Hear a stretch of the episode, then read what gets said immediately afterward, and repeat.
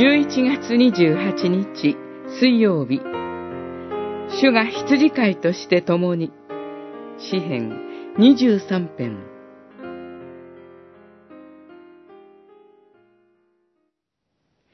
主は羊飼い、私には何もかけることがない。私を苦しめる者を前にしても、あなたは私に食卓を整えてくださる。二十三編、一節、五節。羊飼いは、弱い羊をいたわり、導く、心優しい存在だとイメージされる方が多いでしょう。ただ、羊がさまよい出たなら連れ戻し、狼などが羊を襲おうとした時には、撃退して羊を守る強さもここでは求められています。そこから、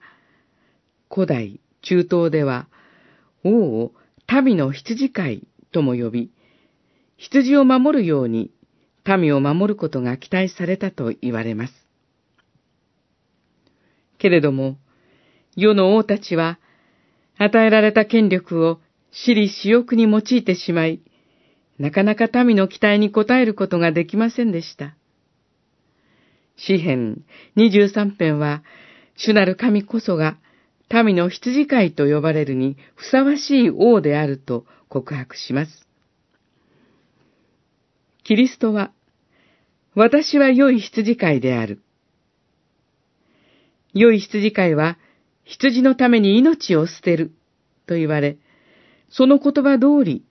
十字架で自らの命を捨て、罪を打ち破られました。そして、人を苦しめる者が未だいる地上で、キリストは生産の食卓を開き、かけることのないよう満たしてくださいます。